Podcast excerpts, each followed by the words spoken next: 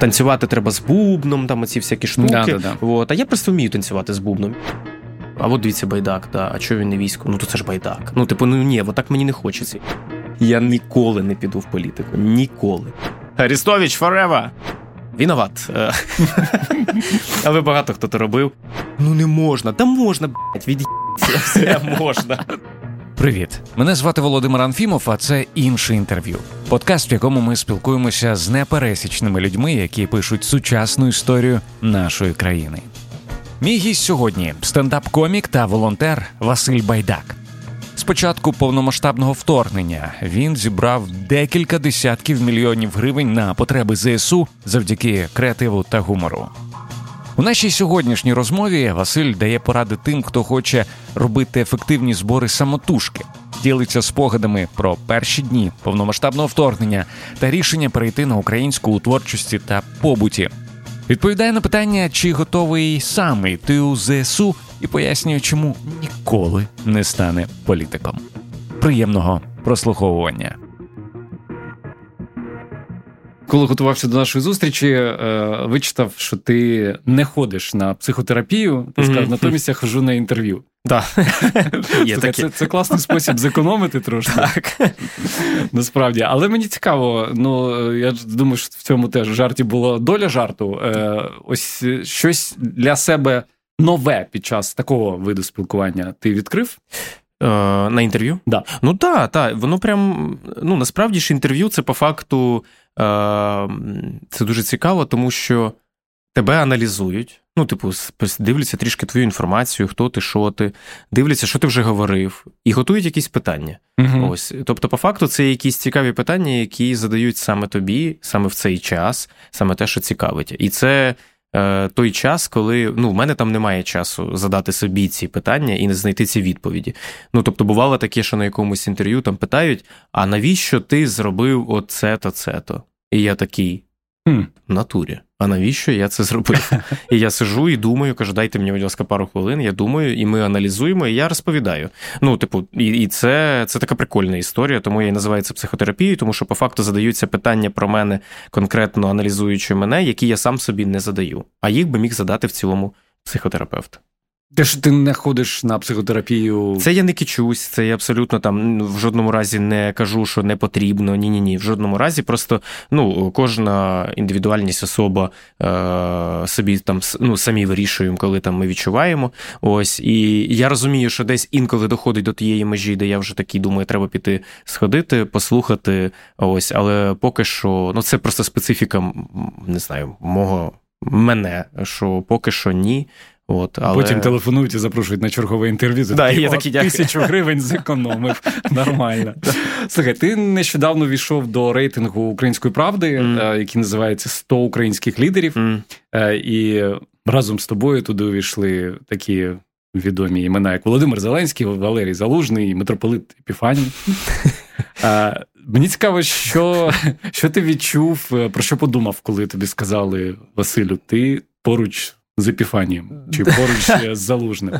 Да ні, то, по-перше, то величезна честь от бути поряд з такими людьми. Я просто дуже так, ну, мені не подобається бути гучно десь. Мені подобається бути, ну там, робити свою справу, і я її роблю, тому що воно мені подобається. Я роблю там не заради якихось нагород, тому воно мене трошки як, ну, ну я не мов, не знаю, там сижу і там виступають. Такі потужні там люди, там Берлінська виступає, там виступають е, командири, виступають. Ну і я такий, ну блін, ну, ну, ну, ну що ти? Просто коли ти мені здається, робиш свою роботу, яка саме твоя, то ти тобі нічого не треба для цього. Ну ти просто це любиш робити, і тому. Е, Ну, тобі здається, що це якийсь як чіт-код, тому що ти робив те, що тобі те, що ти любиш. От е, зусилля ти е, якби ну, прикладаєш до цього, звичайно, багато роботи, але ну, наче я це і люблю займатися. От, ну, дайте там, не знаю, мотивацію тим, хто нагородіть тих, хто такий опустив руки. Ну не знаю, ну от якісь таке, мабуть, відчуття. От і, і, і тому ні, то мені величезна честь, звичайно, бути в будь-якому списку, список 50 кучерявих людей, список там тих, тих, тих, тих. Ну це це, це, це, це прикольно. Але я ж кажу, що ну мені най, найважливіше те, що я, наприклад, особисто там познайомився з ну багатьма потужними людьми. От це прям не знаю. Дуже... Ну, в цьому році у тебе багато було цікавих знайомств е, з е, різними людьми, включно з е, Стівеном Фраєм. Так, так, це вау, просто вау, так. Можливо, ми про це поговоримо з тобою Легко. ще. А ти читав, що Антон Тимошенко написав в коментарі до твого профайлу? А ні, до речі. Не читав? Мабуть, ні.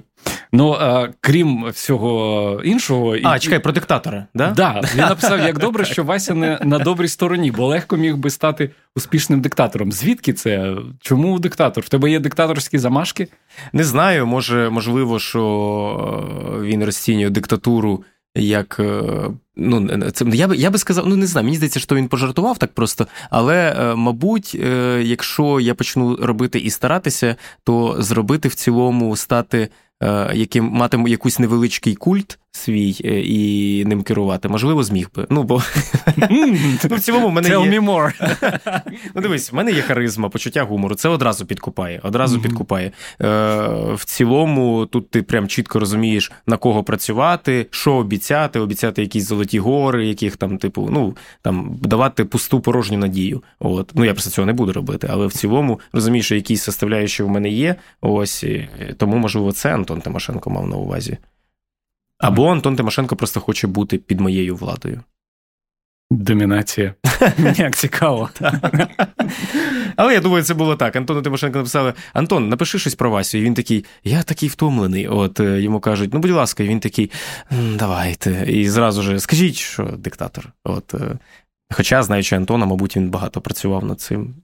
Слухай, ну це цікаво, тому що окей, якщо ми не говоримо про диктатуру, але про вплив на маси. Е, ну тут не треба далеко ходити, щоб побачити, як людина, яка працювала все життя, ну так, в гуморі в гуморі і працювала саме такому, ну скажімо так, народному гуморі. Вона стала президентом, е, маючи ту саму харизму, маючи так. вплив е, і так далі. Ти коли-небудь про щось подібне думав? Ні, ніколи. Я я, я вам я не, ніколи не піду в політику. Ніколи. Оце те, чим я можу, що я можу гарантувати, тому що все, що я бачив, що там відбувається, все, що відбувається в політиці, це те, що мені взагалі не імпонує. Ну я не бачу, я е, обожнюю творчість. Я без творчості жити не можу. Ну, типу, от мені важливо е, творити, чути сміх, чути якусь таку штуку, креативити. От і політика це хоронить. Ну, типу, ну я тобі можу сказати, що діяльність деяких політиків дарує да, сміх. Да. Ну, звичайно, шукати е, креативні виходи в промовах, то теж то теж майстерність. В політиці є, ясно, якісь привабливі сторони, звичайно ж, але їх набагато менше, чим е, тотальних мінусів, які мене дуже сильно лякають. Ну, типу, тому ні. Тому я роблю максимально себе інколи дурачка для того, щоб взагалі, ну, щоб, типу, було таке, та подивіться на цього байдака. Ні, ні, ні, куди? Не хочу. А, а були якісь е, спроби тебе туди затягнути? Так, ну не знаю, мені здається, що це логічно, що там волонтери і ті, хто ну. Ну, це ж це ж логічно, що якщо ти політик, то тобі вигідно взяти когось, хто вже має свою аудиторію, для того, щоб доєднати до своєї там партії чи чогось ще, для того, щоб взяти його аудиторію. Максимально логічно. От тому спроб не було, але я розумію, що рано чи пізно такі якісь будуть спроби. Повертаючись до рейтингу, ну зрозуміло, що туди я дивився на фактори, uh за якими вони його формували. Е, і там основне було це е, люди, які багато роблять для перемоги, для наближення, для того, щоб ми скоріше закінчили цю війну на на наших умовах. Ну і звісно, що туди потрапляють люди там з певними цінностями і з чіткою позицією. Мені цікаво поговорити з тобою про формування цієї позиції, uh ось такою саме там хтось називає це проукраїнською, е, як, як завгодно. В одному інтерв'ю ти сказав, е, що для тебе конкретно усвідомлення, що в Україні війна прийшло 24 лютого 2022 року. І тут є цитата. Е, я розумію, що 2014 рік я прогавив повністю, і мені супер прикро. А, Якщо ти не проти, да, да, чи будь... можемо ми Та, про це поговорити? Це ж моє життя.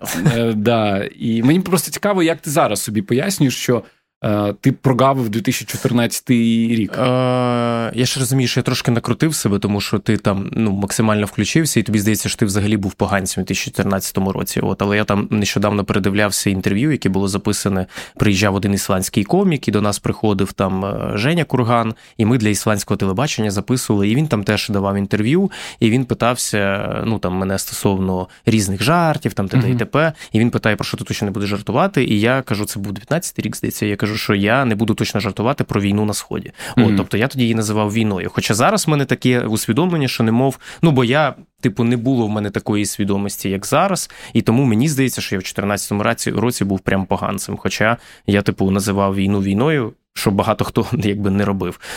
Ось. А в 2014 році, да все максимально Зрозуміло, е, я тоді ще був молодий, я був несвідомий. Я е, тільки закінчив юридичну академію. Ми хотіли стати з дружиною на свій власний шлях, е, відокремитись від юридичних якихось аспектів, від батьків, почати в Харкові нове життя. От і ми я там їздив аніматором працювати там за 119 гривень в інший кінець міста. Там на цілий день, на цілу ніч ми писали якісь маршрути. Коротше, ми хотіли.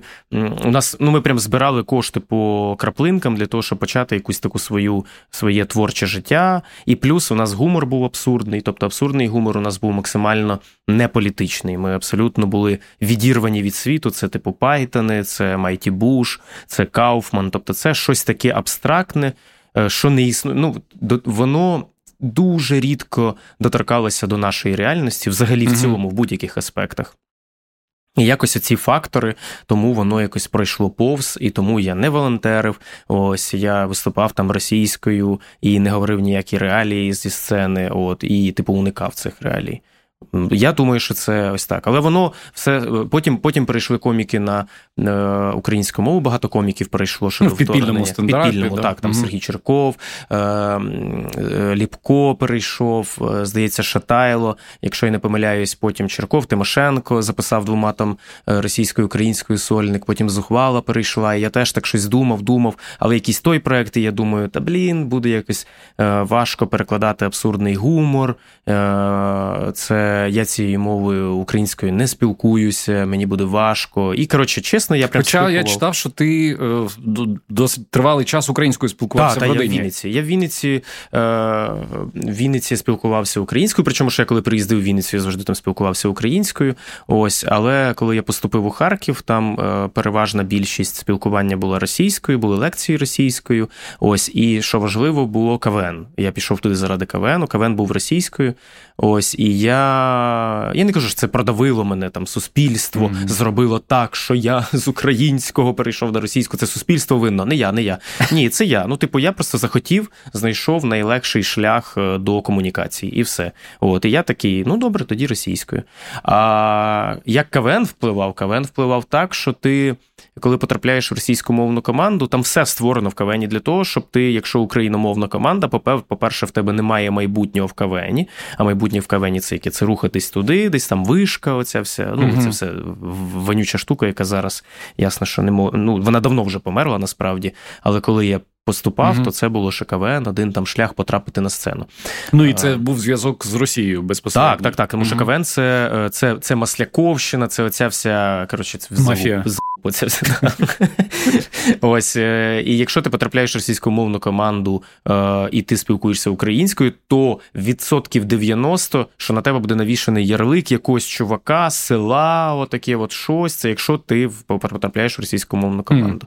От, е, Ну, тобто, ти будеш грати якісь ролі, якихось селюків. Да, да, да, да, да. Типу, такі от ну, імперіалістичні такі ось наративи, і вони прям були в КВНі. Є дуже багато прикладів, там, умовно, команда видатна бомба млин. Млинів є. От, І вони дуже були смішні. Вони виграли українську вишку, і потім вони поїхали. Е, ну, це ще давно, ще до 2014 року. Вони поїхали в Сочі для того, щоб рухатись далі. uh І їм там сказали: ну, українською ви далі не пройдете. Ну, типу, ну, вас ніхто просто не зрозуміє. І вони mm-hmm. переклали свій гумор. Ну і вони переклали, і вони взагалі не зайшли. Ось, але це от показує оцю от таку піраміду. Е, ну там кажуть, що ну як там, ну як же ж е, розкажіть мені, як там е, Росія нищила. Ну так от ми прям це занурились в цей аспект нищення української мови безпосередньо в КВНі. Слухай, ну а на українському ще рівні е, хто був тою людиною, яка казала. Е, ти будеш грати там все, що тобі світить, це там роль селюка. А це це ніхто Чи не це каже. просто це була просто... неписані, неписані так, це правила? просто тому, що команда одна, друга, третя, і mm ти бачиш, як там виходять персонажі. От і і вони, типу, ну от така штука, якщо ти ну, в КВНі прям існувало. Це я вам кажу, як людина, яка побачила купа КВНу з різних містах, в різних лігах. Якщо виходить хтось і треба когось показати з села, то це буде українською мовою в російськомовній команді. Це прям от mm база, яка існувала наративна в тоді в КВНі. От, mm. З приходом Ліги сміху це вже змілось, цього вже не було. От, е, І це взагалі ну, Ліга сміху вона похоронила по факту КВН і дай Боже. Ось. Про формування позиції е, завжди, знаєш, в таких штуках, ну і тобі теж, мабуть, як для людини, яка там з драматургією працює, цікаво е, досліджувати момент трансформації. Mm-hmm. Там багато хто говорить, що певний сув стався саме в день вторгнення. В день вторгнення, так. Мені цікаво, як це у тебе е, так само. відбувалося. Так само. Я от теж, я я собі, я пам'ятаю, що рік назад я, я, я такий, ну, скоро вже війна скінчиться, то вже тоді я буду аналізувати. От, Ну, зараз вже другий рік е, повномасштабки, десятий рік війни, по факту, і я вже такий, ну, можна, в принципі, вже зараз аналізувати. Mm-hmm. Я став аналізувати, і я розумію, що я, мабуть, коли відчув ось цю е, якийсь крик всього українського, коли я відчув, що крик прям ну що нищить українське. От 24-го я прокинувся з чіткою відповіддю, що все українське зараз під масовим ударом, і я просто зрозумів, що мені хочеться бути максимально дотичним до усього українського. От і я лежав в своїй спальні в Вінниці, там, де я жив, там, де я спілкувався українською, там, де я е, проживав в українській родині, де і, і, і оце от момент просто оця якась масовий біль з е, розумінням, тому що, знаєш, до цього ти такий трошки щось там думав. Ти думав. Я, звичайно, вже mm-hmm. про все це думав. Я думав, рефлексував, але завжди я думаю, ну да, да, да, але зараз важко там перейти, зараз там те. Але в 24-го, немов це як ну, як, як е, не знаю, е, як як дід такий приходить і каже, що не граємо в доміно, і все. І він просто змітає всі ці всі ці шари одним махом. Ти думаєш, може, ми зараз дограємо, а він просто ні, все, ми закінчуємо зараз. І змітає все. І я от е, одразу такий. Все потрібно публічному секторі, типу української тільки мови. Ну, декілька десь тиждень я ще витрачав для того, щоб щось пояснити російській аудиторії. Угу. Так. Е, Віноват. Е, але багато хто то робив. Я ж кажу, що я, типу, не мав тієї свідомості. Зараз з тією мене перекинуть туди, я такий. Ні, нічого можна на це туди навіть не витрачати сили. Тоді я витрачав сили, я щось доносив, я показував там оці реалії, те, що ось там ракети е, летять російські, ось вони там, ось в Києві, ось вони там, ось вони там. Я там все це посмотрите, там то-то, то. І мені скільки я людей хуями обложив, тому що мені да, це ваше ППО. Я такий все. Е, я заблокував людей дуже багато, прям дуже багато. Ну, які були підписані на тебе там раніше за всі ці роки, да? Так, так, так, так, так. Які були десь з Росії, з Білорусі, угу. десь хер звідки. Е, от, І вони мені пояснювали щось, я не витрачав енергію, я зразу блокував і якби стукав до тих людей, які, як мені здавалося, свідомі десь там, вони проживають десь в Росії. І зараз я розумію, що ну, це не це була е, прям ну, пуста трата часу, енергії. І це через декілька тижнів я перестав це робити. Перейшов в публічному секторі. Виступи на сцені одразу були вже українською після повномасштабного. От, е, І десь через декілька місяців я вже перейшов повністю на українську в приватному секторі. Ну, тобто не в публічному, е, от, тому що ну, ти в якийсь момент просто думаєш, а щоб що? От, mm-hmm. І все. Mm. Е, ти якось розповідав, що коли це все почалося, коли почалася повномасштабка, е, в якийсь момент ти усвідомив, що все те, чим ти займався, ну більшу частину твого життя може закінчитися, щоб більше ніякого ніякої комедії та, після та, цього та, не я буде. Я боявся прямо про це. У mm-hmm. тебе був якийсь план Б? Ти ти думав е, вижити? План Б, план А. Ні, я тоді нічого не думав, я просто не розумів, як можна взагалі повернутися. Ну, типу, ну мені здавалося, що все. Нічого вже. Бо ми якісь там робили стріми, от які збирали кошти, там якісь там стріми були нашого театру Горобчик. Ось були якісь стріми підпільного стендапу. І там ми трошки жартували, але це був оцей е, такий умовно байрактарщина, mm-hmm. тоді, де типу чмоні, нічого ні в кого русські, взагалі, там mm-hmm. ну, в мішки гамна, там і всяке таке. Ну, те, що існувало, що було насправді необхідно для для соціума в той момент. В той момент. Зараз, звичайно ж, не в цей. От, е, Але я такий вау, ну це взагалі не той гумор, яким я займаюся. Це де абсурд. Ну, абсурд, мабуть, все, вже ніколи не, не з'явиться знову.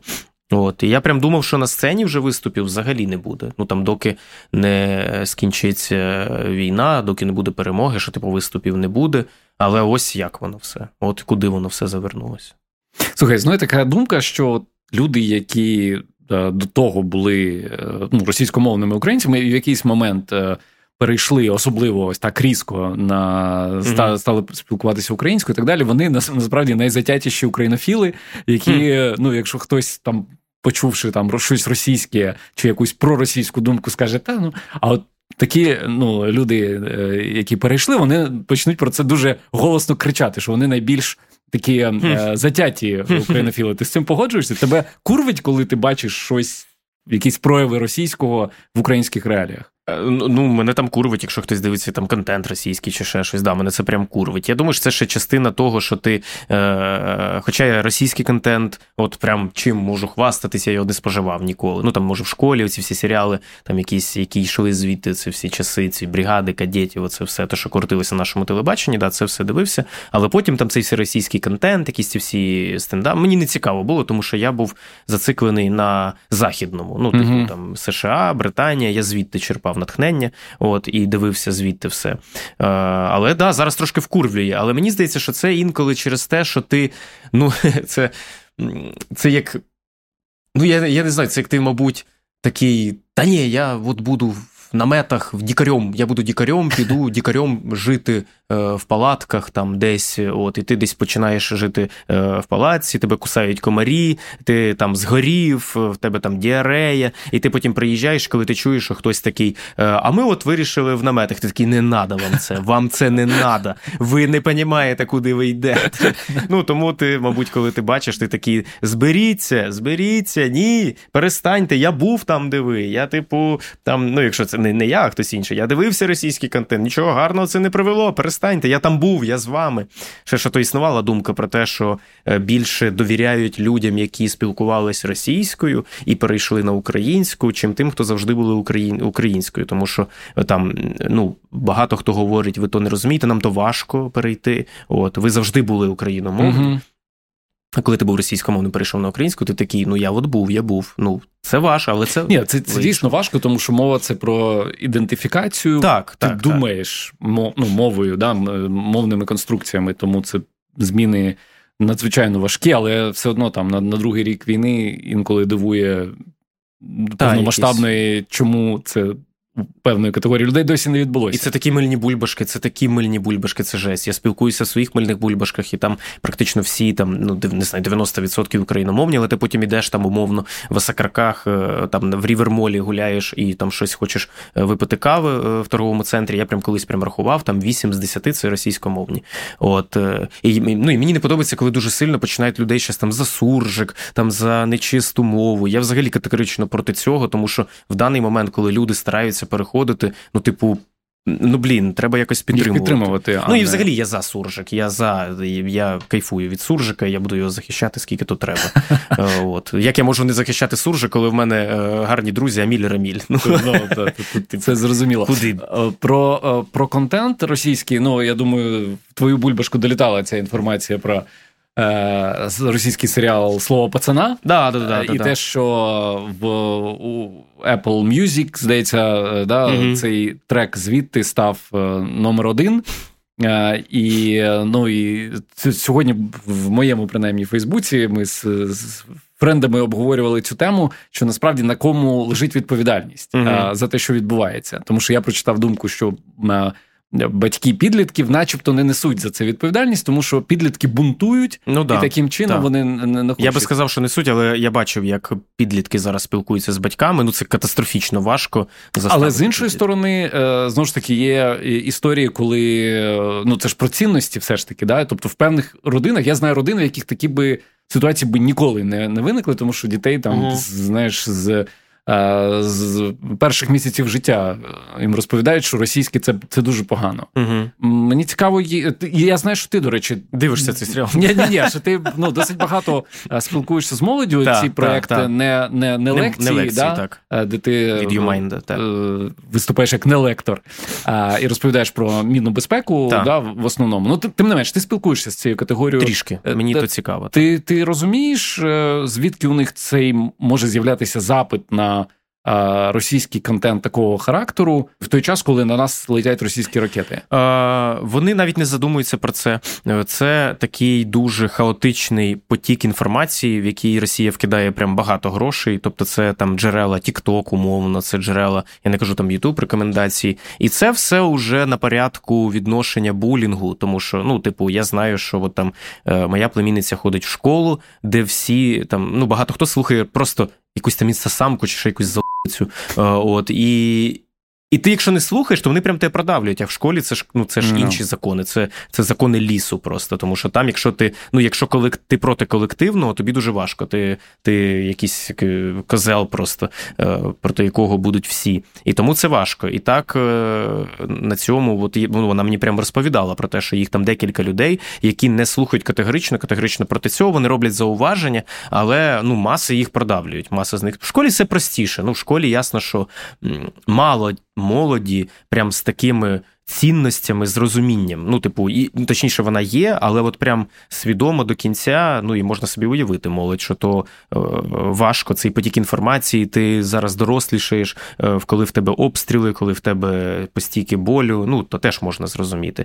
Але регулювання це я навіть не знаю. Як ну на мою думку, це створення власної альтернативи угу. в величезній кількості. Тобто, і тут ми стикаємось уже з такою казусною штукою, і яку не зрозуміло, як вирішити, тому що на створення будь-якого контенту потрібні кошти. Так. Е, от, якщо це займається держава, то держава буде займатися виділенням коштів на щось, що спровокує те, що потрібно е, більше на зброю, тому що дійсно потрібно зараз ці кошти витрачати там на fpv дрони і робити все можливе для того, щоб там захистити ребами там ситуацію на на полі. Е, ось і коли ми побачимо, що створюється якась альтернатива цьому слову пацана за кількість там як за за ем, там Гарбуновські мільйони, умовно, то ясно, що це виз, визве питання mm-hmm. до цього. Ось тому я не знаю. Але я знаю, наприклад, по Ну там умовно, ось є така. Ну добре, є дуже багато е, дивної музики, там російської, яка дуже дуже прям якась така е, дуже дивна, і вон її дуже кайфують молодь від неї. Угу. І ось з'являється у нас там кажанна. Ну, кажанна суперпотужна виконавиця, яка співачка,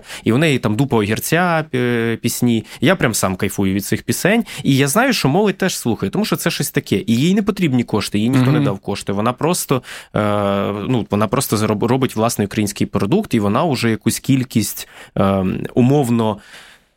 Е, дивних класних пісень, ось вона і зайняла. Ось уже і молодь може слухати її, а не а не щось там із Росії. От е, от зараз там ну пласта цього якоїсь ну, ну, якби умовно, цінніші вони є, і в них є потреба, певно, в суспільстві.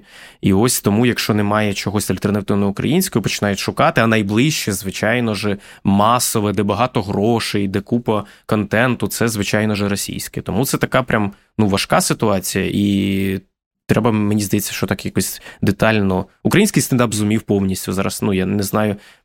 В моїй мильній бульбашці ніхто взагалі не дивиться російського е, стендапу. Mm-hmm. Я знаю, що десь може там хтось ще все ж таки дивиться, грішить, але в цілому мені здається, що український стендап переміг російський стендап у нас в Україні. І дивлячись по тому, яка кількість коміків, які зали, які збори, які запити, то мені здається, що це успішна історія. І некомерційна. Немає якогось умовного Газпрому, який вкинувся mm-hmm. в український стендап. Український стендап сам зробив все з нуля і сам ріс, ріс і от виріс.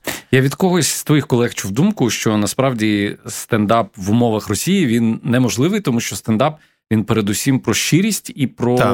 ну знову ж таки, якщо ми не говоримо про абсурд, який може бути в будь-якій країні, але в більшості випадків стендап це про якісь актуальні штуки. Так, так. І, і як можна говорити про актуальні штуки і не називати там війну війною, так, наприклад. Так. А, Якщо я не помиляюсь, ти в стендапі вже 10 років. Пішов 11. Пішов 11. Угу. А, І ну, ти змінювався, ти е, зростав разом з ось цим українським стендапом. Угу. А, Який він зараз? Як би ти його охарактеризував?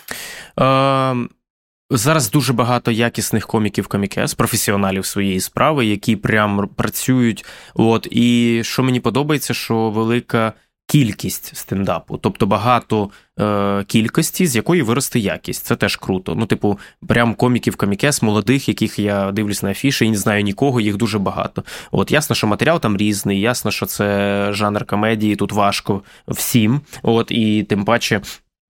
Е, зараз, ну коротше, дуже багато з'являється. Мені це подобається. От я не дивлюся, але мені просто подобається, що зростає, ну, популяризується. Ну, так, угу. так, так. Це дуже круто, тому що стендап це дуже класний жанр.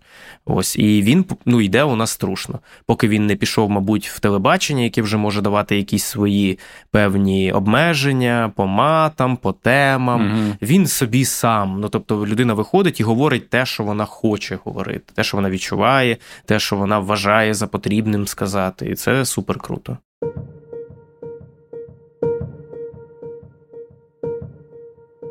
Друзі, ми продовжимо за мить. Тим часом хочу нагадати, що в цьому сезоні ми разом збираємо на БПЛА з тепловізорами для 22-ї окремої механізованої бригади ЗСУ. Потреба в цих дронах є надзвичайно термінова. Ось що про це говорять з передової. Е, бажаю здоров'я, командир роти, е, роти Рубак 22-ї бригади. Дуже просимо вас, щоб ви допомогли нам тепловізійними дронами, е, тому що зараз ворог лізе вночі. В день ми не даємо нічого робити. Так він вночі лізе. Тому прошу вас допомогти нам дронами камікадзе і впіві дронами з теплаками. І ми покажемо дуже чудовий результат. Це потрібно терміново, тому що ворог зараз на кліщівку лізе, і ми його постійно відбиваємо.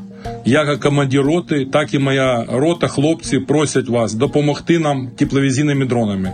Велике дякую вам за цю працю.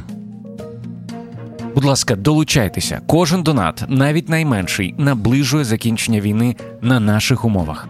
Посилання на банку шукайте в описі до цього епізоду, а також на сайті країнafm.com.ua.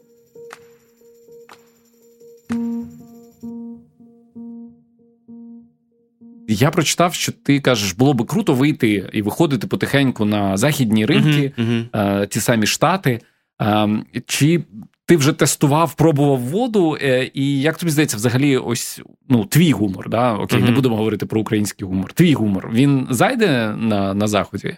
Да, я я впевнений, що зайде. Я виступав е, в Британії, типу, в в Лондоні, оце в рамках е, благодійного туру, де ми збирали кошти на ЗСУ. І я виступав в Top Secret Place. Це в Лондоні, це така місцевий майданчик, де е, саме місцевий глядач. Ну тобто, це прийшов місцевий глядач. Не, ясно, ді, не діаспора. Е, не, да, Ну ясно, що прийшла діаспора, тому що вони дізналися, вони такі хочемо все рівно, ага. хоч це англійською, ми все рівно прийдемо. І тому відсоткове співвідношення було десь, мабуть, 60% українців і 40% все ж таки іноземців. І заходить, на них гарно заходить, тим паче, що у нас є великий карт-бланш, умовно називаємо це так. Цинічно, але все ж таки це є. Е, те, що для нас реальність, для них це просто якась жахіття. Ну це правда, тому що в комедії ти привідкриваєш ці дверцята до серця. Ну тому що зараз багато ми говоримо там про жахіття війни із е, сумної точки зору, для того, щоб давити там на західних партнерів. І тому прям існує. Я спілкувався трошки з фандрейзерами, і вони кажуть, що немов. Ну, це жах... я скажу, що це жахливо, але це реалія, яка існує, що немов трошки вже втомилися від війни в Україні, тому що е, сумний наратив не змінюється, і І тому, коли ми це робимо в комедії, то я відчув, що це працює. Це працює трошки інакше. І у нас там є план певний, але все ніяк то сил не знайдеться і часу, щоб зробити саме потужну якусь українську комедію англійською мовою mm. на захід. От зараз трошки над цим працюємо. Це дуже було би круто. Да, да, тому що це прям це прям те, що треба. Ну, умовно, що там е, я от коли перевіряв матеріал, ну не перевіряв, а виступав в Лондоні, і я там казав про, про, про там наші кажу кажу: блін, у вас дуже гарне місто, Лондон, але взагалі не комфортне з точки зору війни. Ну, типу, у вас ці скляні хмарочоси, ви взагалі mm-hmm. в своєму, а в нього він прям скляний район. Я кажу, це ж просто ну, одна одна хвиля, і все, і все полетіло. От, І вони такі, вау, ну їм смішно, але вони такі, о Боже мій. От е, Потім я розповідаю про додатки наші повітряна тривога, які е, нас попереджають, коли ми можемо померти. От, І кажу, що в нас там різні є додатки. Можна вибрати колір, можна вибрати голос, яким голос, так, яким хто тебе попереджати коли ти помреш. От. І кажу, якщо ми хочемо виспатись, то ми ставимо на беззвучний режим. цю це, Цей додаток, і це на них прям заходить. І на них заходиться реальність. І я після цього робив аукціони, і воно прям гар, гарно спрацьовує. Люди люди розуміють цю біль через комедію, їх це торкає. От е, Вони і посміялися, і зрозуміли. Ну, типу, тому що через гумор прям легко доносити. От я знаю, що Антон Тимошенко прямо зараз е, в турі Європою, і він теж виступає. Він там виступав для якогось е, голландського короля, здається, там якась була. Він каже, що теж гарно заходило, розповідає там про ядерні удари. І люди шоковані, тому що для людей, ну, для них дуже оця така. Ну, знаєш, стоїть перед ними чувак, посміхається, такий теж в кросах, теж в кросах, о, теж пума, о, прикольно. Але він говорить про таку реальність, ну і він говорить чесно, тому що стендап це все-таки чесний жанр. І, типу, що війна, гинуть його друзі, гинуть. Ну, і він, ну, і для глядача це, типу, такий дисонанс. І це, мабуть, дуже показує. В цей момент, можливо, він глядач трошки лякається, тому що розуміє, що ну, війна приходить до всіх, абсолютно до всіх. Ну, типу, mm-hmm. це це не залежить від того, е, чи ти підписаний на Netflix, чи ти не підписаний. Це залежить від того, хто захоче на тебе напасти. І ми там говоримо про Росію, про про те, яка вона чокнута, і і, і, це і це спрацьовує. І це спрацьовує через оцей якраз образ. Тому потихеньку, помаленьку, маленькими кроками, але щось там чуть-чуть. Ну, треба треба більш масовіше, звичайно, але, але теж не, не варто забувати, що повномасштабне вторгнення. і Ну і є певні логістичні нюанси з тим, щоб туди доїхати. Так, так, так, але але от я зараз хочу це зняти, саме зняти якісно угу. і десь так от кинути туди на захід, щоб його там могли зняти у нас. І ну це дуже круто, тому що я думаю, що це не секрети. Багато хто і в цій студії говорив про те, що безумовно ми супер молодці, е, хлопці і дівчата, які воюють, супер молодці на фронті, але. В інформаційних е, історіях ми дуже часто програємо так, е, росіянам, тому так. що вони це роблять Е, пропаганду давно і так. на професійному рівні. У них уже канали налаштовані, і все у них уже все зрозуміло. І в тому і в тому числі англійською мовою. Так. Про гумор і про 10 років в ньому е, мені цікаво, чи для себе ти вивів е, певну формулу, е, чи є взагалі таке, е, така штука, як формула в гуморі. Е, коли ти на складові можеш розкласти і сказати: Окей, для того, щоб це спрацювало, має бути А, Б, С плюс Д дорівнює Моя формула дуже дурна е, і така, немов є якийсь е, дурачок з поля прибіг. Бути в гарному настрої. Ось ми. Ні, Ну окей, якщо я вийду в гарному настрої на сцену і спробую жартувати, ну, я, ні, я не ясно, що жарти, і жарти. Ну, ясно, жарти, да, імпровізація, але це все прийшло з досвідом. Жарти можуть писатися вже безпосередньо на сцені, якось добиватися, я вже знаю, як то робити. Але я знаю точно, що якщо я в гарному настрої, якщо я в піднесеному, якщо я зможу вийти на сцену і бути в піднесеному настрої настрою, то ця вечірка пройде чудово. Якщо я вийду із настроєм е, поганим, то це буде важко. Ну, типу, я не знаю, як з цим працювати. Окей, я як з чат GPT е, переформулюю запитання. Давай. Е, ну, ти зараз кажеш про те, як е, Ну, це моя формула. Як, як виступати. А коли ти створюєш жарти. Е, Ага, зараз є просто вушко на востро і ага. очко соколини. От, Тобто спостереження і і фіксування, от, і докручення. Тобто, по факту, ось там у мене зараз вийде 24 грудня сольник, е, і він, е, він якби.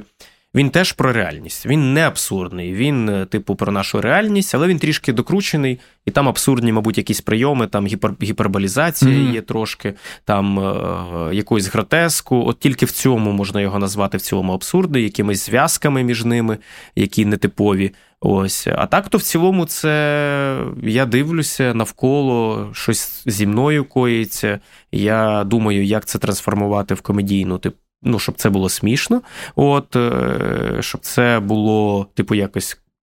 Мої меседжі, щоб там були закладені, які я е, ну, хочу закласти. І все, і все. І, Ну, і типу, і якось деш трішки гіперболізувати, трошки е, гротеску навалити, щоб воно було більш, типу, в моєму жанрі, так як. Ну, це така якась форма. Окей, про чат GPT, як ти гадаєш, вони можуть, ця система може стати конкурентом стендап-коміка в майбутньому. Е, чат GPT нічим не відрізняється від е, математичних коміків. Математичні коміки це ті, я називаю, які не е, відчувають комедію, а знають комедію. Ну тобто вони знають, то комедія її можна розібрати математично, як і будь-що можна розібрати математично і сказати, які треба елементи взяти для того, щоб вийшов жарт. Але я все до ближче до метафізичного і те, що в кожному жарті є певна своя душа і відчуття, той секретний елемент, який є в кожному коміку комікесі, який. Ну, типу, і робить це е, смішним. І от цього немає в чату GPT, і мені здається, що то дуже буде важко якось знайти. Можу, ну, можу, ну, математично він може написати смішний жарт. Це 100%. Ну, типу, там якихось три факти, чи, чи два факти, другий якийсь несподіваний. Так, так, так, так, так, так, так. Часто ж комедія це просто несподіванка. Ну, тобто, ти заманюєш глядача в якусь одну сторону, угу. і потім е, кардинально змінюєш вектор, е, але не так сюрреалістично, щоб він, типу, відпав просто. Ось, а так на межі, угу. як Антонна Тимошенко, як Антонна Тимошенко на межі е, сольник називається. От, ага. щоб е, стало смішно. Тому, в принципі, це математична формула. Але от цього відчуття. Це вже, мені здається, поки що чат GPT не зможе. Мабуть, коли він це зможе зробити, тоді е, ми вже і е, програємо чату GPT і будемо повністю рабами цієї системи. Ну да, Харарі зараз б'є якраз е, в да, дзвони да, і кажуть, хлопці, робіть щось, бо. Та ж ніхто, ну це неможливо. Ну це ж приречено. Ну, якщо якщо то так е, має бути, то то буде точно. Ну, типу, зараз, дивлячись на цей світ, я такий, ну да, ну да, мабуть, да, мабуть, да, мабуть, все буде дуже погано. Ну, а що ні? Е, я я не знаю, але Мені дуже дуже дуже важко віриться, де в якійсь лабораторії по розвитку чату GPT приходять установи про те, що чат GPT може захопити, тому давайте не прописуйте цей код далі. І всі такі, ну да, не будемо прописувати. Ну на, насправді ну, це так дуже насправді аргументи Харарі е, вони досить ну мені зрозумілі. Принаймні він каже, що зараз ми знаходимося на тому етапі розвитку е, штучного інтелекту, коли для того, щоб е, ну там зробити наступні великі кроки, е, ти не можеш це зробити в гаражі. Mm-hmm. Це відбувається на рівні держави корпорацій, ага. і і зараз ще той етап, коли можна внести регулювання певні, mm-hmm. а, як свого часу це було з ядерною з, з ядерним взагалі потенціалом, mm-hmm. тобто обмеження. Цікаво, да але те, що світ на дуже цікавому треці. Тут я з тобою е, абсолютно погоджуюся. А ще одна тема про гумор і дегуманізацію.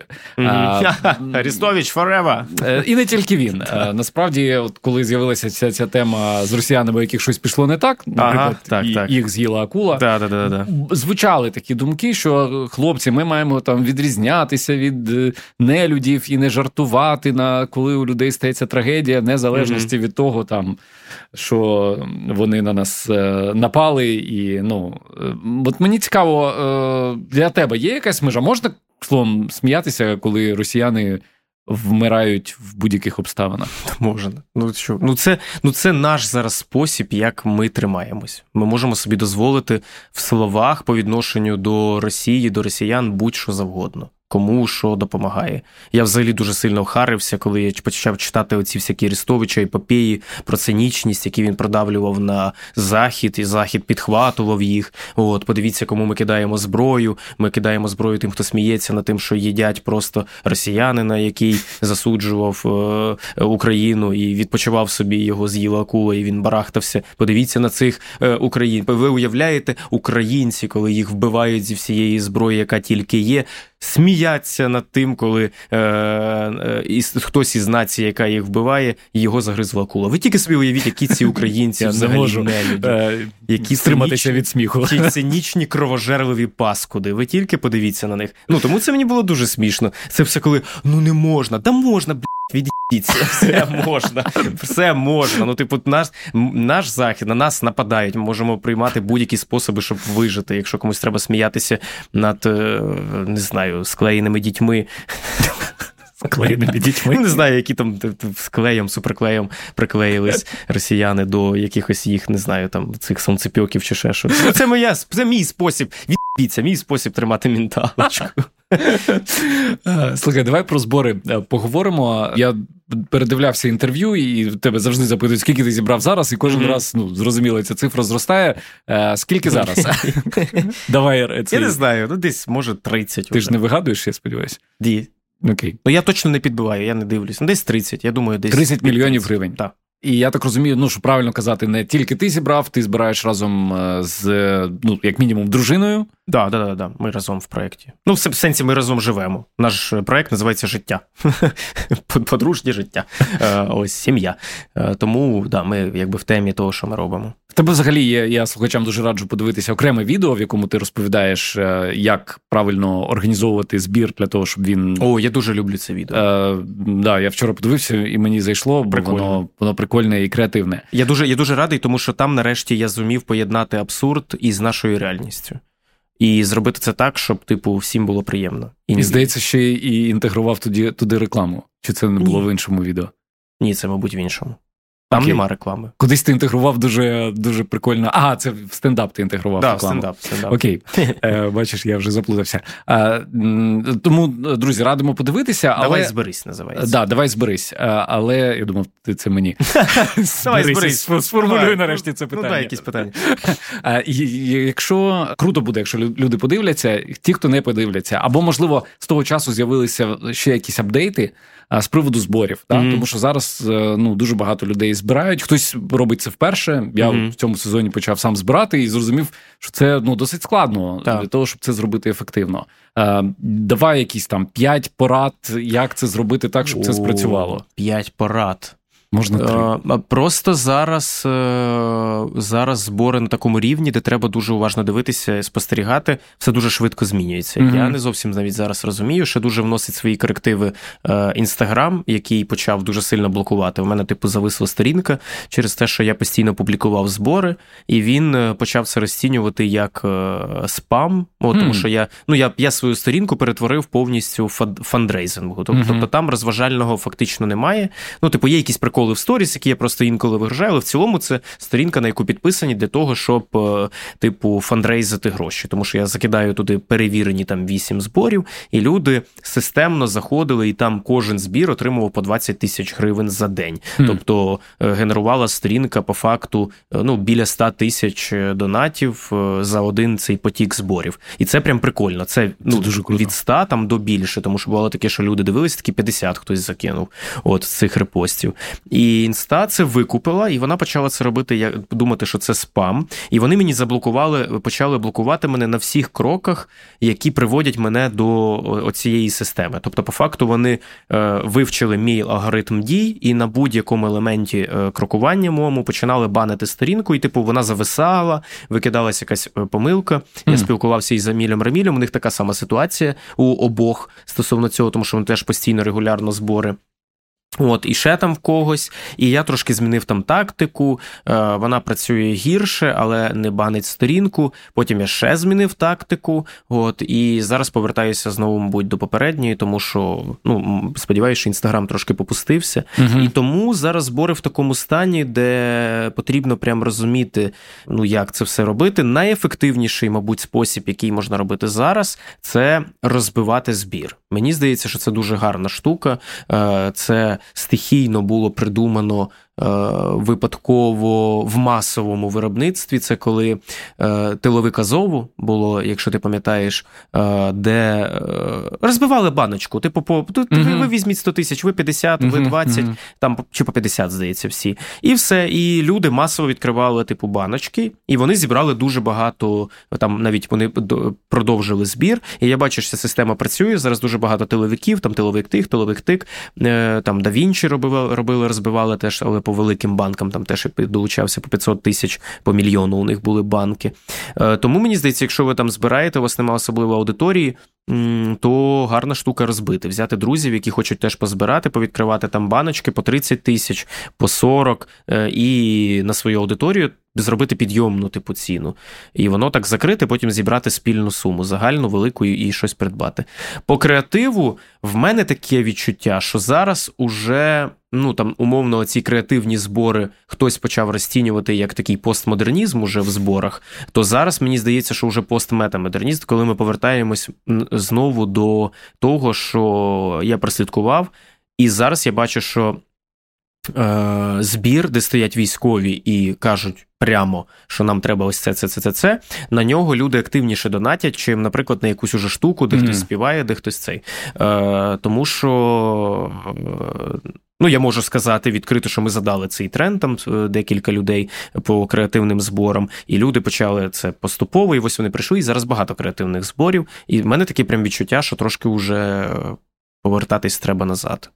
От. Тому ось ось такі поради, мабуть, розбивати баночки і якийсь чесний діалог, е, для чого, куди.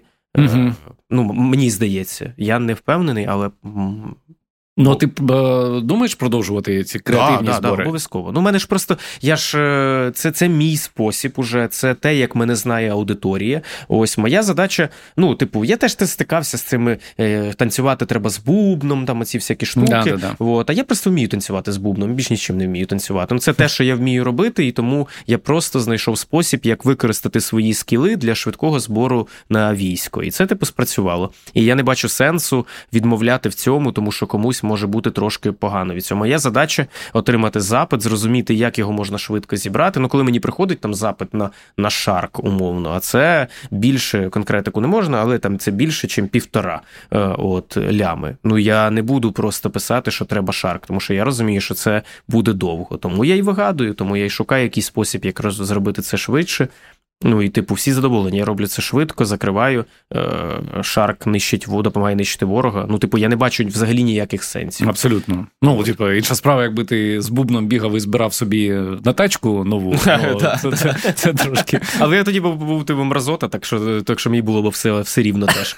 Е, ось. А ще я цікаво, знаєте, що що дослідив? Що я не бачив, щоб хоч якесь ниття було монетизовано. Хоч якесь. Я от не бачив, щоб хтось нив про танці з бубном і цим зібрав комусь на військо. Щось я не бачив. От, Але якщо я зрозумію, що це може зібрати, я зберу і нитьом. Ну, типу.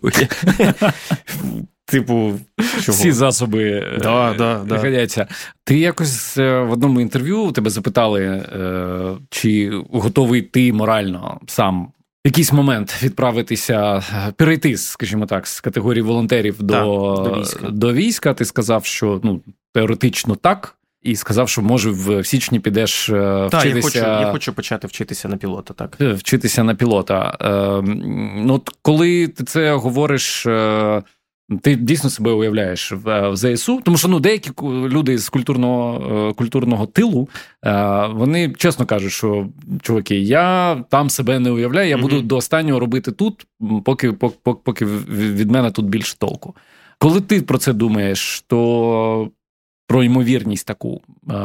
Що ти відчуваєш, які думки у тебе в голові? Да все максимально просто. Я себе, ну, типу, не уявляю війську, але потім я думаю, а хто взагалі себе, чи багато людей, які в війську себе уявляють військо? Я такий, та ні. Ну, типу, мабуть, дуже малий відсоток себе уявляє війську. Потім я починаю думати, аналізувати, ким би я взагалі міг бути. Приходжу до того, що по скілам, мабуть, пілот, чи ну, мабуть, аналізуючи те, що я там вмію, розумію, що там е, скіли пілота, це так. І тут уже такий якийсь моральний аспект, тому що я не хочу відрізнятися від людей. Ну, типу, мені не хочеться цього. Мені не хочеться, щоб типу, типу. Казали, а от е, а от дивіться, байдак, да, а чого він не військо? Ну то це ж байдак. Ну, типу, ну ні, от так мені не хочеться. Mm-hmm. І тому, коли я відчую якісь, може, оцю межу, я уже наближусь там до війська. Але зараз просто в мене є теж чітке раціональне, ну, типу, математичний розрахунок, просто те, що я. Е, ну, типу, я знаю, що це тригерить багатьох, але ну, це, типу, так. Ну, зараз на даний момент я більше можу принести користі там для війська своїми зборами там і покупками, от, чим е, пілотом. Ну, типу, по це просто по КПД, от і все. Mm-hmm. От, і аналізуючи те. Але тут уже різні моральні аспекти, які тебе доводять до цього. Ось, і я, я точно точно хочу бути готовим до цього. Я не хочу, ну там, якщо прийде цей час, то то хочу вже бути готовим. Тому ну і мені то цікаво, якби. Ти тримав зброю колись в руках? Е, колись тримав, то була військова кафедра. От е, е, я тримав, стріляв із автоматів, от із пістолета, здається, якогось стріляв, і все. Угу. Дуже важко тебе уявити з автоматом. Зараз на тебе дивлюсь. Ну, коротше, ну, ну, ну, Ну, от я такий, зараз мене слухає військовий і такий, і що і що він? Ну, типу, і що він такий? О, Вась, да, не уявляєш своє військово, прикольно. Угу. Супер. От, тому я я ще відчуваю цей моральний аспект, який мене заставляє працювати більше, більше, більше по е, волонтерці, більше по зборам, більше закривати, е, для того, щоб я відчував цю корисність більше тут. Е, і, ну, коротше, все. Ми з тобою це інтерв'ю записуємо наприкінці 23-го року, угу. останні тижні. Зрозуміло, що, попри ось цей весь контекст, який несеться, е, чим тобі цей рік запам'ятався найбільше? Хм. Блін, цікаво. Я взагалі ну, це так теж. Я запам'ятовую лише е, хороше. Ну, я не знаю, то така Інше специфіка. пам'ять витісняє, да? Е, ну, так, якесь хороше витісняє. Ну, то, мабуть, те, що я оптиміст, все-таки. Е, от, І по, по спогадам, по, по, по минулому. Тому я там згадую якісь ці там збори великі, якісь там моменти такі приємні. От. Багато, мабуть, реальності стало. Цей рік я запам'ятаю таким прийняття якоїсь реальності і концентрація на сьогоднішньому дні, тому що це, мені здається, те, що мене тримає. От це прям, ну от навіть зараз там несеться купа ж цих всяких і ПСО, і купа про про розколи, про то, про все. І ти, ну в чому це небезпека, я в собі бачу, що тут два, дв, ну, Два маршрути. Перший це ти починаєш аналізувати про майбутнє, а це ну, це завжди погано, тому що ти математично розраховуєш, думаєш, е, ти чуєш багато. Ну тому що ми ж спілкуємося з військовим, ми чуємо це все. Ми розуміємо, яка ситуація там на на фронті, як то важко. uh От, І тому ти починаєш загружатися. Я відчуваю, що загружаюся. Ось, і ти думаєш, то про те думати не варто. А потім ти думаєш про те, що якщо думати про це не варто, то можливо пропустиш момент момент, де де дійсно mm-hmm. ти міг щось зробити, як в суспільстві. Ну, типу, якось це зупинити, там якусь штуку там з владою, там чи з цими всіма речами, які ми з вами знаємо, які ми з вами читаємо. От, але потім я розумію, що що в мене є є певні задачі. Тобто, моя задача це е, придумувати, як збирати кошти для того, щоб забезпечувати там військо в різних потребах. От в моєму масштабі, тому що, типу, те, що я можу. Але якщо там починається якийсь уже великий кіпіш, який ми точно всі побачимо, там почуємо, то ясно, що ну тут ми вже будемо над цим працювати. І от мені здається, що я цей рік запам'ятаю як концентрація, максимальне розуміння, для чого концентруватися на сьогоднішньому дні, плюс-мінус, типу, три дні десь туди-сюди. Mm. Ну, якось от, от оце я запам'ятаю. Я ж як подібне питання ставив Євгену Клопотенко, коли ми тут спілкувалися. У нього просто був день народження незабаром. Ага. Е, я запитував про його, яке б він бажання загадав. Ну тут е, скоро незабаром новий рік, угу.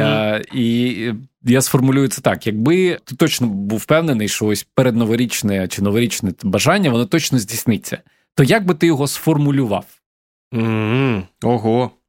А два можна чи ні? Ну окей, для тебе можна.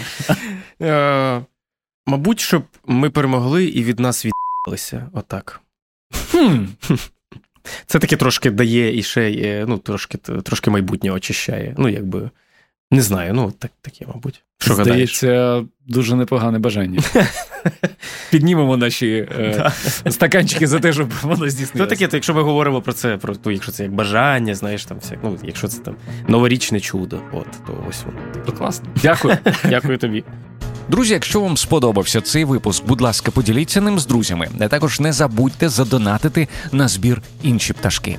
Посилання на банку шукайте в описі до цього епізоду, а також на головній сторінці радіо Країна ФМ. Я вдячний за інформаційну підтримку медіаплатформі на часі та Олексію Нєжикову за допомогу у створенні подкасту. З вами був Володимир Анфімов. Підписуйтеся на мене у Фейсбук, Інстаграм та в Телеграмі. І не забувайте тегати наше інтерв'ю в соціальних мережах. Почуємося.